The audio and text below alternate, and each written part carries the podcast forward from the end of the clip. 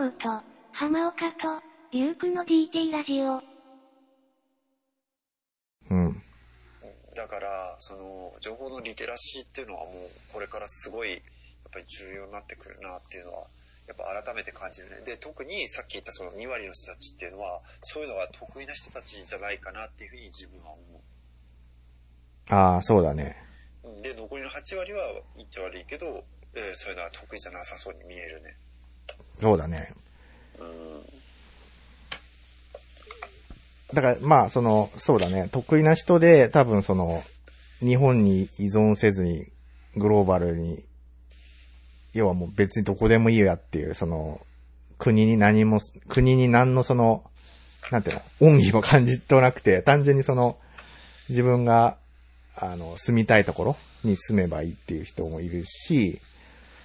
えっと、まあ、日本がやっぱいいんだけど、日本の中で、やっぱその情報を、あいい情報を入手して、なるべくその、全体としては沈みゆくけど、いいポジションを取るっていうところで、まあ、か、勝ち残っていくかっていう風にな、なっちゃうんだよね、多分。で、残りの、まあ、はち割の人はもう、えっと、何も気づかないわけよ。で、なぜかってそのメディアもさ、当然その、なんていうの、まあ、さっきコロナじゃないけど、コロナが何人ですっていうことしか言わないから、あの、それが全ての情報だと思う、思っちゃうと、何のその行動にも繋がんないしさ、自粛、自粛して、要はその、なんていうの？さっきの、まあ、なんだ、ヒルナンデスじゃないけどさ、もう政権批判したりとかさ、もうそういうで、なんていうの？もう自分のその、ストレスを発散するだけ？で、もう、常にその、しんどさを感じつつ、どんどんその、ね、あの、しんどくなっていくみたいなさ、なっちゃうわけ。だから、宮台信者もそれを行き着くとこまで行って、みんなが気づくところまで行かないと、どうしようもないんじゃないかっていう、ことを言っている。で、さらに、あの、これはなんかその提案してた、指摘してたのは、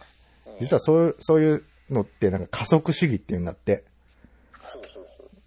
要はもう、えー、みんな劣化していくのをより加速させることで気づかせるみたいな。で、実はそういうのってもうね、あの、気づいてて、もう動き出してる人たちが実はいて、それはもう実は日本じゃなくて、あの、ほら、ガーファ って言うじゃない。アメリカの、まあその アイティー 企業の人たちは、もうそれを見込んで実は動いていて、何かっていうと、そのアメリカってさ、ほら、トランプになってからさ、まあある意味その、日本みたいに、あの、劣化してってるわけよ。まあ全員じゃないけど、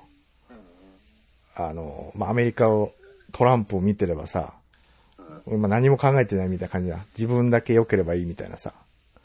で、その支持する人もそうでしょ。あの、かつての自分が良かった、そのアメリカを戻、戻してほしいっていうところでさ。ね、あの、だで、で、で一方でそのガーファ の人たちってのはもうそれを流れになっちゃってる以上、えっと、もうなんていうの、制度で世の中を変えることはもう難しいと。だからその選挙とかで、あの、ちゃんとした人を選んで、政策によって世の中を良くしていくっていうのはもう無理だろうっていうふうにもう早々にもう見切りをつけて何をしようとしてかっていうとテクノロジーでもう変えると。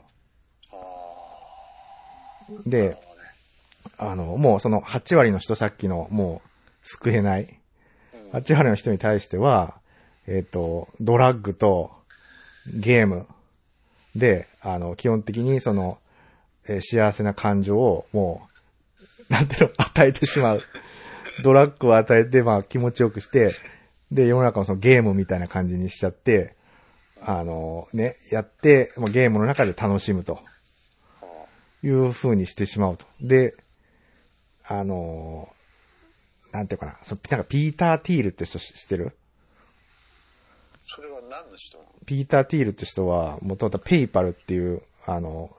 決済サービスを創業した人の一人なんだよ。で、今はもうその、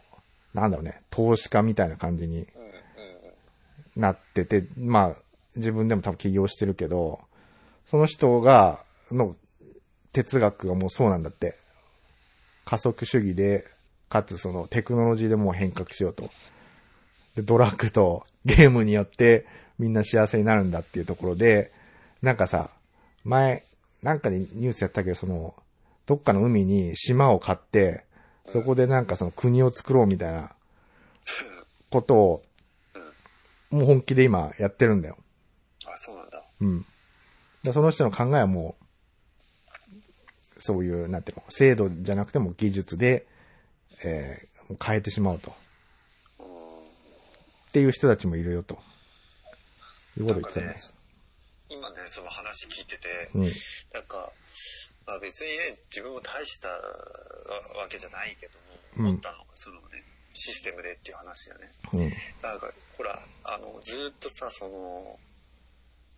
ここでも話し続けてたと思うけど、あの、ブロックチェーンっていう技術があるっていう話をしたいんだけどね。うん、あれって、実はそのブロックチェーンだけを取り上げてるから、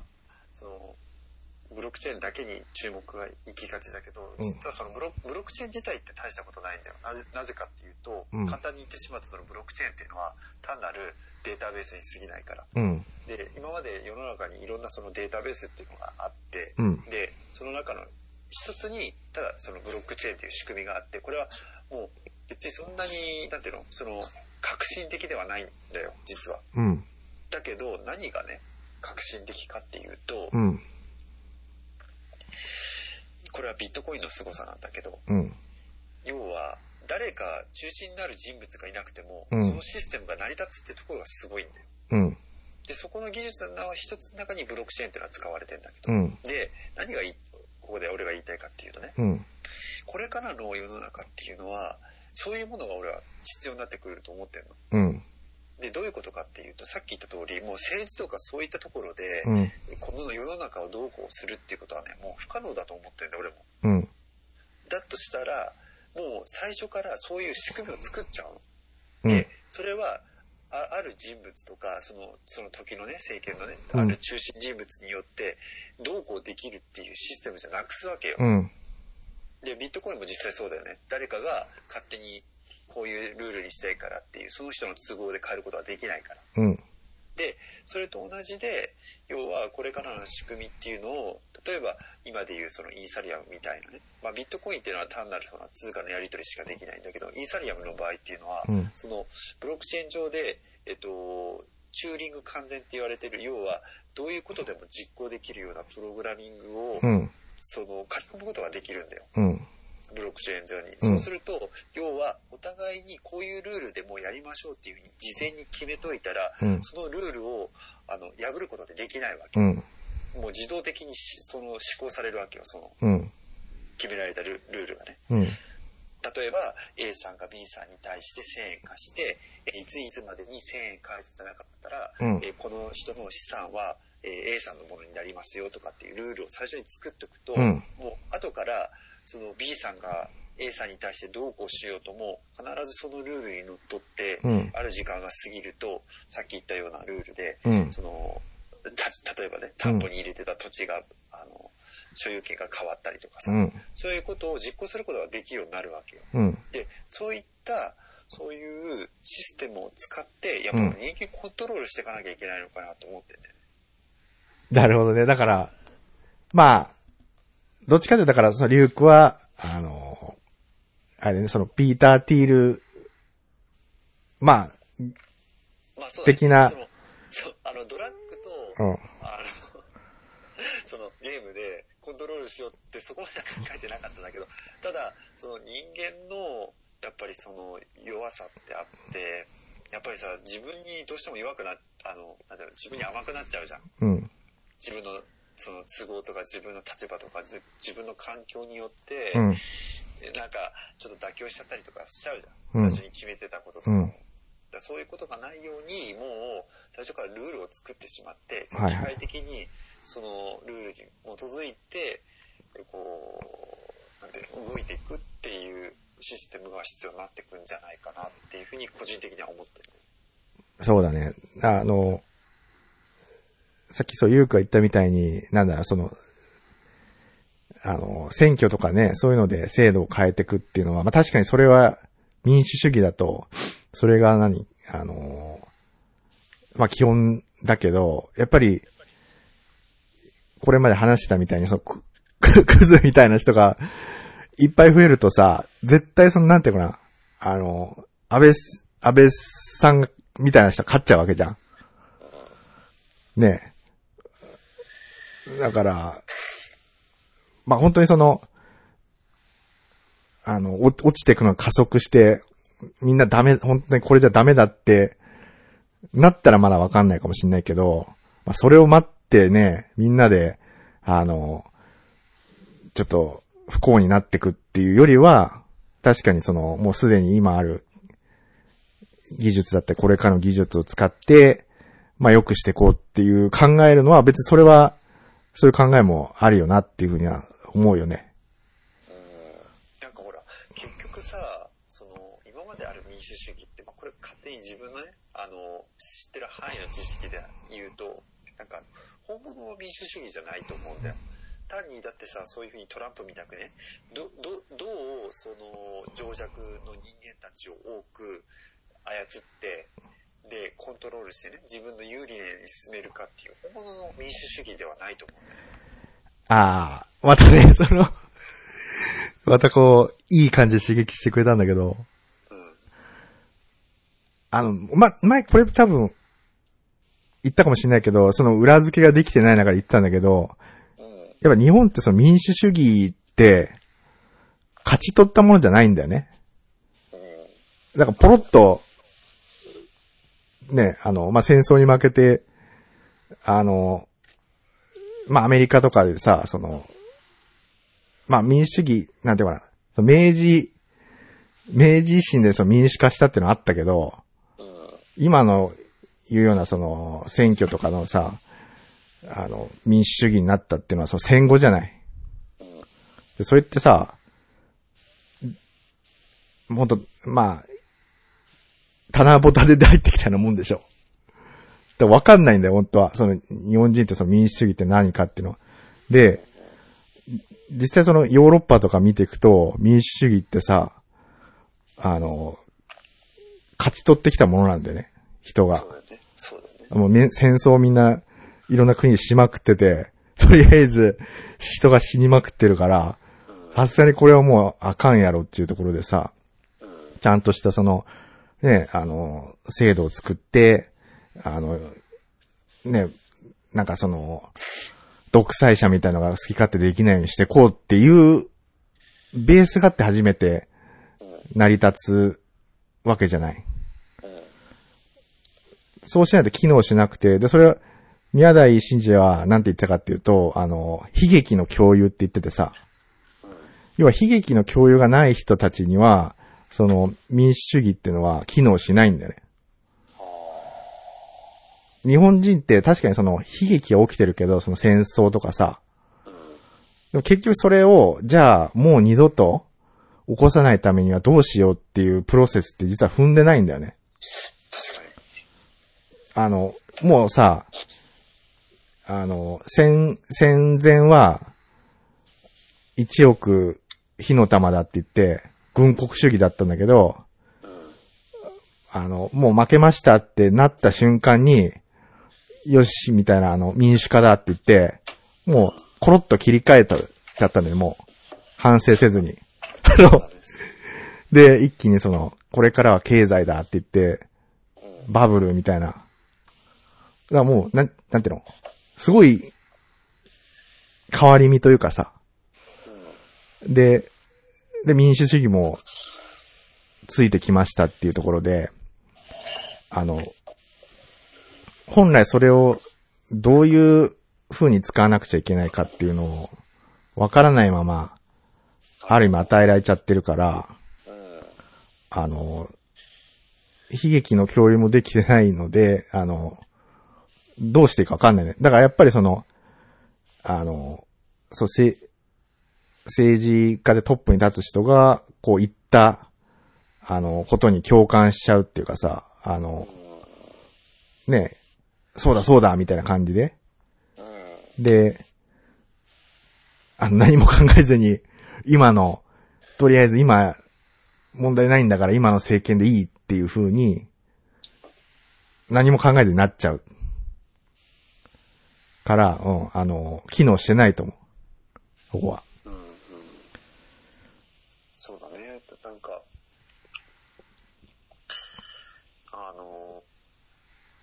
今話ね、聞いてて思ったのが、うん。そんなんだろうな。うーん。ほら、日本ってさ、その、海外に比べるとさ、例えば、ほら、地理的にね、海に囲まれてるっていうところもあって、うん、その、あんまり、なんていうの、こう、だから歴史上さ、こう、侵略にあってきてないじゃん。うん。まあ、例えば、その、元寇とかさ、うん、うちら、その、社会で習ったようなね、それなんかさ、その、小さなのあったとしても、なんか本格的な、その、例えばほら、あのー、ね、その、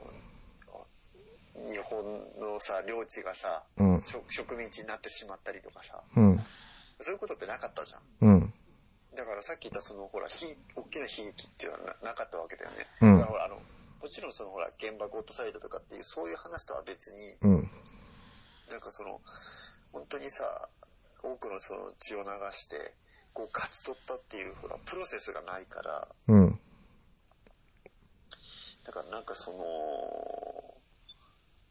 ある意味変わり身がすごく早いんだよね。そう。その裏返しとしてね。うん。とこところがこれが例えばそのものすごいさプロセスを経て手に入れたものっていうのはやっぱり根強いものになっていくわけだから。うん。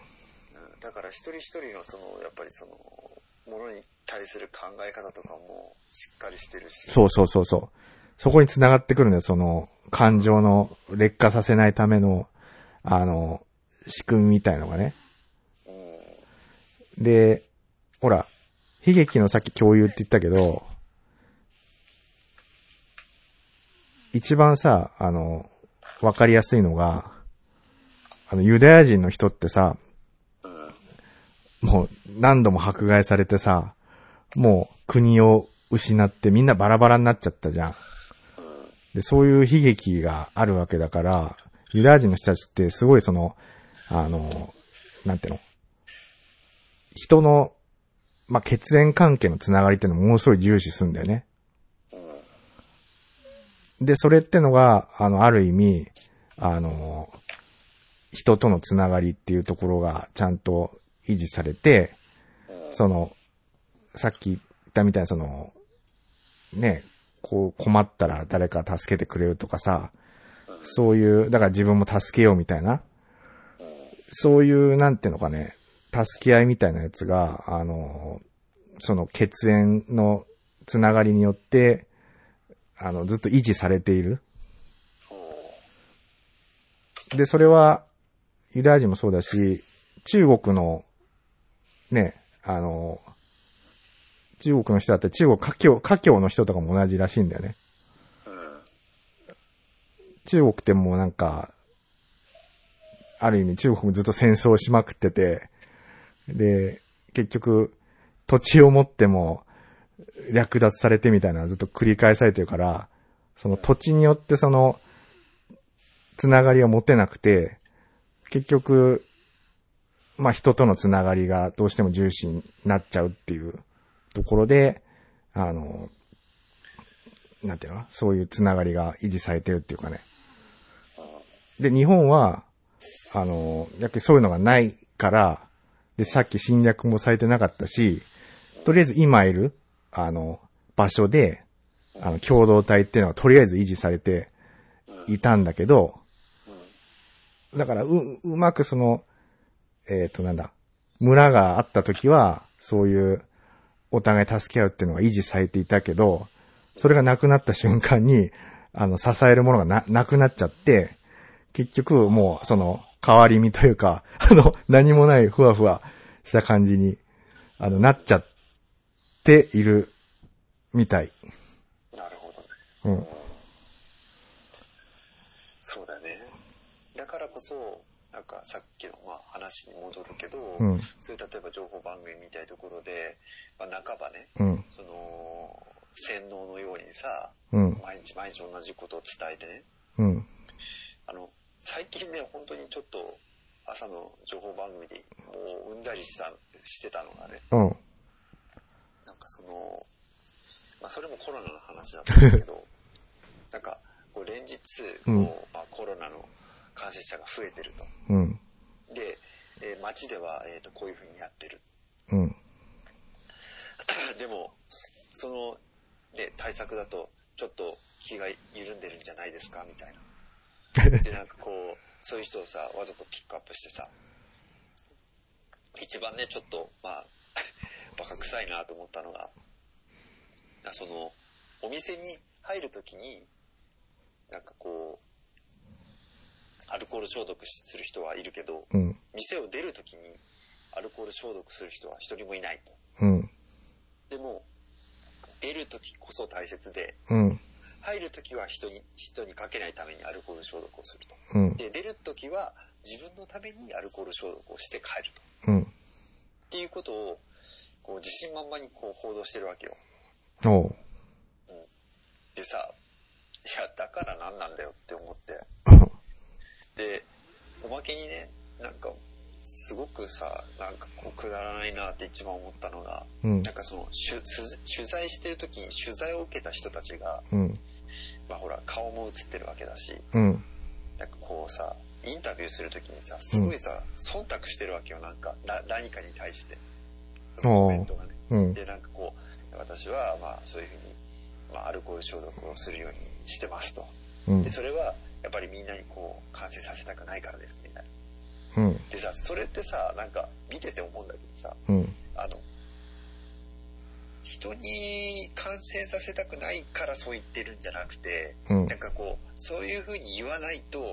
テレビに映ってるし顔もほら全国放送で、うん、あの知れ渡るからなんかこう批判されるっていう恐怖から言わせて言わされてるようにしか見えないんだよ。ああはいはいはいはい。だから。まあまあ、さこれも、ね、この前の話になっちゃうけどその村八部の話もあるけどさ、うん、なんかそういうなんかそのコロナっていうよりもなんかコロナによってあぶり出されたその今のさっき、まあ、さっきまで話してたその日本人のその問題の方が根ず、根ず、根深いというかさそっちの方が問題のようにそういうのを見てると思いできてしまうんだよね。あのそれって本当さまさにさあの、一般の人もそうだし、安倍総理もそうだし、安倍総理の周りの人も多分そうだったんじゃないかと思うんだよね。あの、安倍総理は多分その、自分の支持者から、そうやって批判されるのを、極端に恐れていて、で、そういう人たちをあの満足させるようなあの発言だったり行動をしていて、で、その安倍総理の取り巻きのその、官僚の人たちは、あの、自分たちのポジションをあの維持するために、あの、安倍総理に忖度して、安倍さんから批判、あ、まあ、菅さんも含めて批判されないように、あの、している。だから、本当そう、その、リュウクが今挙げてくれたようなことが、すべてのトップから、あの、一般まで全部広がってるような気がするね。で、そういう、俺自身もやっぱそういう、どうしても気にしてしまうというかさ、よし、じゃあ、ね、マスク、せずに行こうとかさ、そういうのはならないからさ。まあ、そりゃそうだよね。うん。だから、なんて、そ、そういうのに、自分もその、影響されてしまうっていうところがすごいね、あのー、歯がゆいところではあるね。まあ確かにね、そうは言ってもまあその通りだと思うよ。あのじゃあ自分はそうそういう風な考え方に全く影響されずにまあ生活できてるかって言ったらそんとそんなことはないし。そうでさ、それですごい嫌だなと思うのが、やっぱりその子供にもさそういう、うん、あの接し方をしてしまってる時が結構あって、うん、やっぱほら子供を注意したりするのってさ、まあ、その子供自体をこう良くしたいっていうのもあるけど、やっぱ周りから批判されたらっていうのもあるじゃん。うん、その例えばさショッピングセンターで例えばまあマスクをつけてるのを外しちゃったりとかさ、うん、別に多少外しててもなんてのまあいいじゃんっていうのもあるけど、うん、やっぱそこはなんか周りの目を気にしてさ、ね、子供が嫌がるのをねあの横に置いてマスクしなさいみたいな言っちゃったりしてるっていうさ、うん、本当はなんかそんなね、したくないけど、まあ、しょうがなくっていうので、あの、まあ、そ、まあ、あれ、忖度じゃないけど、して子供にね、嫌な気持ちを味わわせている、しまってるなっていうのも、ある、あるからさ。うん。そうだね。そう。ああ、難しい問題だよね、そう。そ、それが良くないというか、その、変だなっていうふうには、あの思ったとしても、うん、思ったままでなかなかそれを実行に移すとか、じゃあ自分だったらどうするのかってなると、まあなんていうかな、これまあちょっとわかんないけどさ、うん、このコロナってのがなんかみんなさ、とりあえず今ってさ、うん、あの自粛したりそれを解除したりっていうのをなんかまあちょ、ちょっとずつ繰り様子見しながらやってるじゃない。うん。でも確かにそのワクチンとか出てくるけどさ、うん、正直そのワクチン開発されたからじゃあ明日からもうマスクなしで今まで通りってなかなか多分なんないと思うんだよね。うん、だずるずるとさこのねウィズコロナの状態でさ、うん、もうね例えばその学校とかもさあのリモートでっていう風になってきたりすると、俺らって普通にさやっぱ学校行って友達とかとさあの一緒に過ごしてきたっていうところが別に普通だったけど、もしそれなかったらどうなるかってさ誰もわかんないじゃん。まあ経験してないからね。そうで結構それってさかなり人格形成に実はかなり大きい影響を与えるんじゃないかと思っててさ俺。ああ。あの全く例えばリモートで友達と会えない状態でその子供時代を過ごすみたいなでさ、俺らってそれが普通すぎてそれのベースにして今精神が形成されてるからさなんとも言えないけど、でもそれ失われた時ってどんだけの影響があるんだろうってわかんないけど、でも今の感じだとさなんかそのそれ続きそうじゃない？なんかそう今のそうだね。うん、どう思うかね、ゆうくはこのコロナがこれ今後どうなってく、コロナによってそのねそれの影響を受けた子供とかどうなってくかね。まああの個人的に思うのはなんかその。うちらの時代って、まあ、当たり前のようにそういうさ人と、ねうん、あのコミュニケーションを取るときには直接、まあ、会って、うん、コミュニケーションを取って、まあ、いいにしろ悪いにしろさそこで、ね、あの友達になったりとかもしくはいじめがあったりとか、まあ、いろんなそういう人間関係がそこで生じてたわけじゃん、うん、でそれが今さ当たり前のようにさそのなくなっていくわけじゃん。直接こうお互いにさ顔合わせることがなくなって出てるわけだから、うんうん、でそれで、ね、いつもね思うのがなんかそのこのお金の貧富の差みたく要は情報量の貧富の差っていうのが広がっていくのかなと思って、で、どういうことかっていうと、つまりその情報に対する感度に、えー、と理解がある親だったりとか、そういうのに鋭い子っていうのはよりなんかそういううまく生きていくことができる。で、逆にそういう情報量のない子っていうのはとてもその要は物事に対して鈍感になってしまって、うん、えっともう そ, その要は今主流でないものに す, すがり続けてしまって、実はもうそれは要は陳腐化してしまってるのにまだそれに要は執着してしまって、うん、えっとそれによってすごい苦しむっていうことが増えるんじゃないかなって思ってるんだよね。お直接そのコミュニケーション取ったりとかしてる時っていうのは、そういったところでも例えば先生であったりとか周りがある程度フォローすることができてると思うんだけども、うん、そういうふうに直接触れる機会がなくなってくると、各個人のその能力にすごく依存してしまったりとかしてくるんで、そうなってくるとさっき言ったようにその要は情報社会になってって、うん、その情報社会の波に乗れるか乗れないかによって大きくその人のその将来っていうのが変わるような世の中になってしまうんじゃないかなと俺は思う。ああ、だよりその情報をうまく使ってる人と使ってない人ってね、二極化広がっていくってこと？あ、そうそうそう、情報のこの差別化じゃないけどさ。うん。っていうのは今後広がっていくんじゃないかなって思う。ああ、あれだよね、あのえっとやっぱ対面でのさやりとりがないとさ、あのむ無駄なことみたいのがさ、うん、どんどん排除されてくよね。あの あ, あそうそうそうそうそうそうそう。だから本当よりその最短で効率的に合理的な情報共有みたいな感じになっちゃってさ。じゃあ、それが得意な人が当然、このリモートの中では、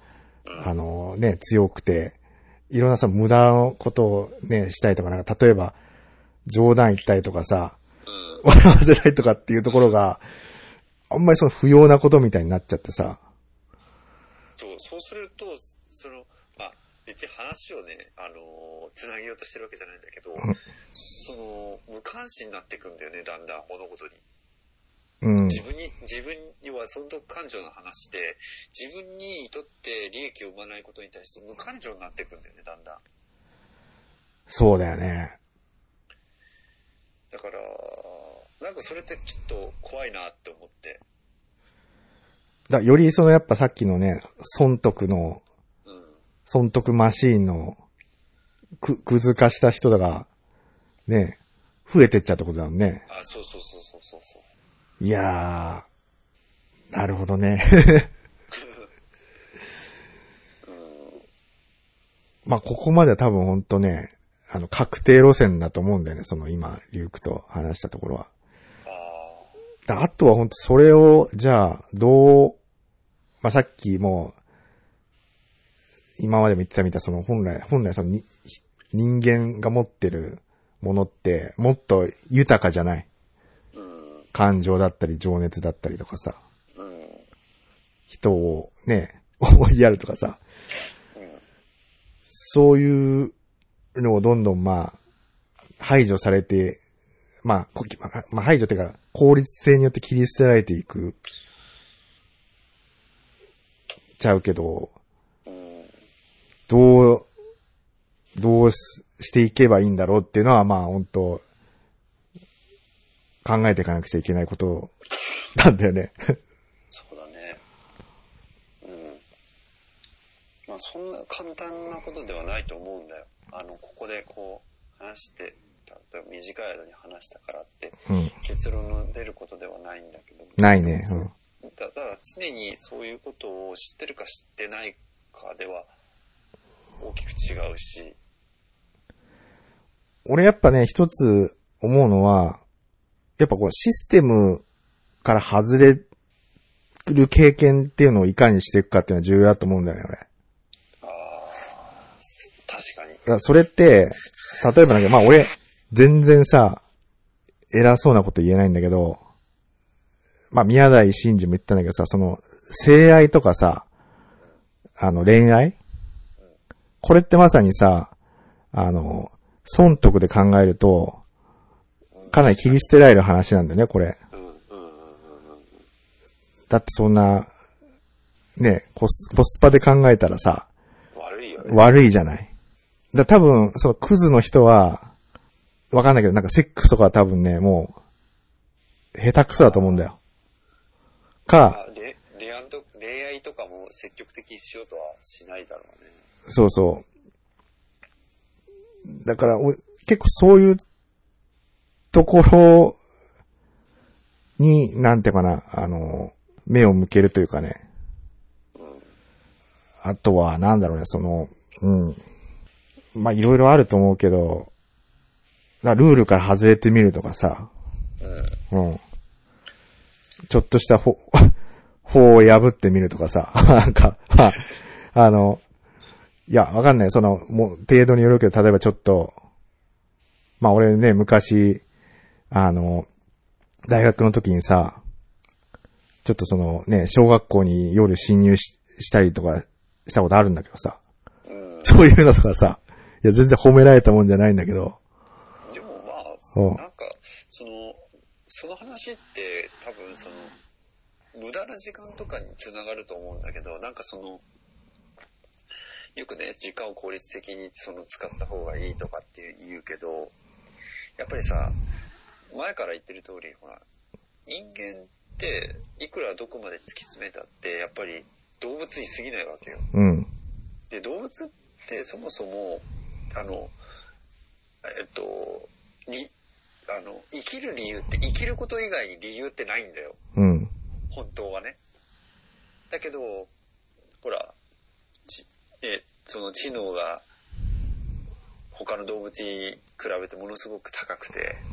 いろんなことを考えられるがゆえに考えてしまうから、なんか自分のその生きる理由、なんていうの？生きる目的とか生きる理由とかって考えてしまうんだけど、うん、やっぱよくよく考えると生きること自体が目的なわけだから、うん、だから無駄な時間って実は本当はないと思うんだよ。はいはい。自分も無駄だと思う。実は無駄でなかったりとかするんで、ほとんどの、今日ね、その俺、動物園に行ってさ、その動物見ててさ、思ったんだけど、なんか、いやなんか、その、この動物園の動物って何考えてんだろうなって思って。ああ、ね、なるほど、はいはいはい、うん。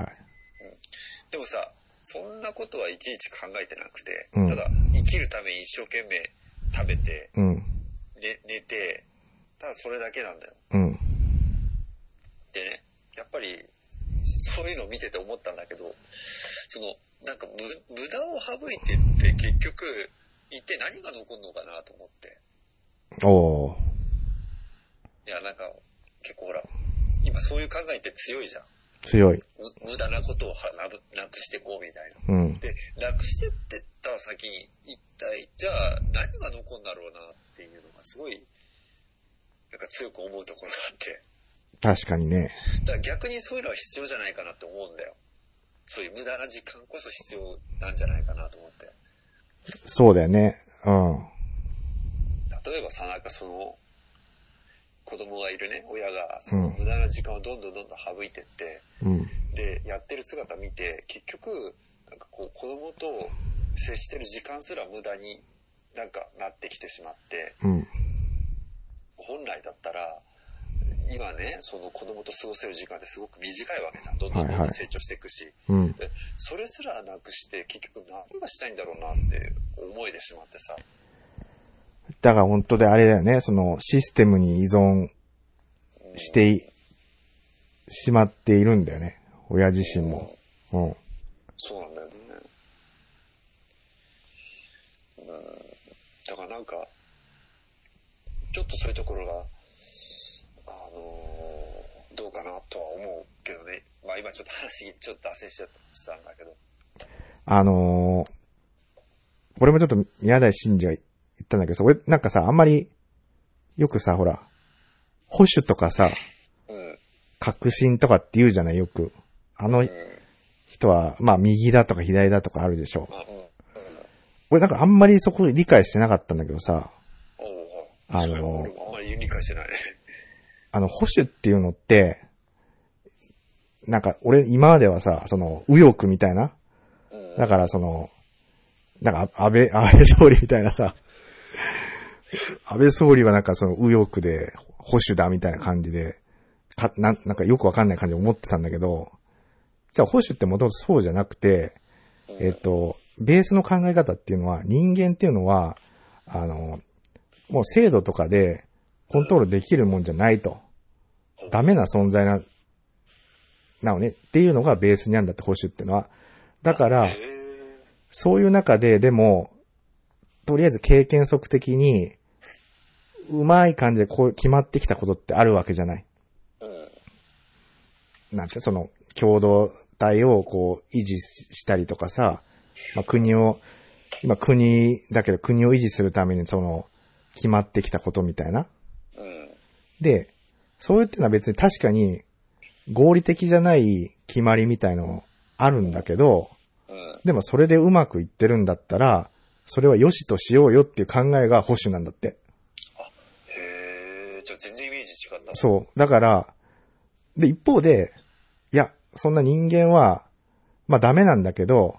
それは仕組みが悪いからで、うん、あの、しっかりとした仕組みを作りさえすれば、人は、あの、ちゃんと、あの、まあ、できるんだって考えるのが、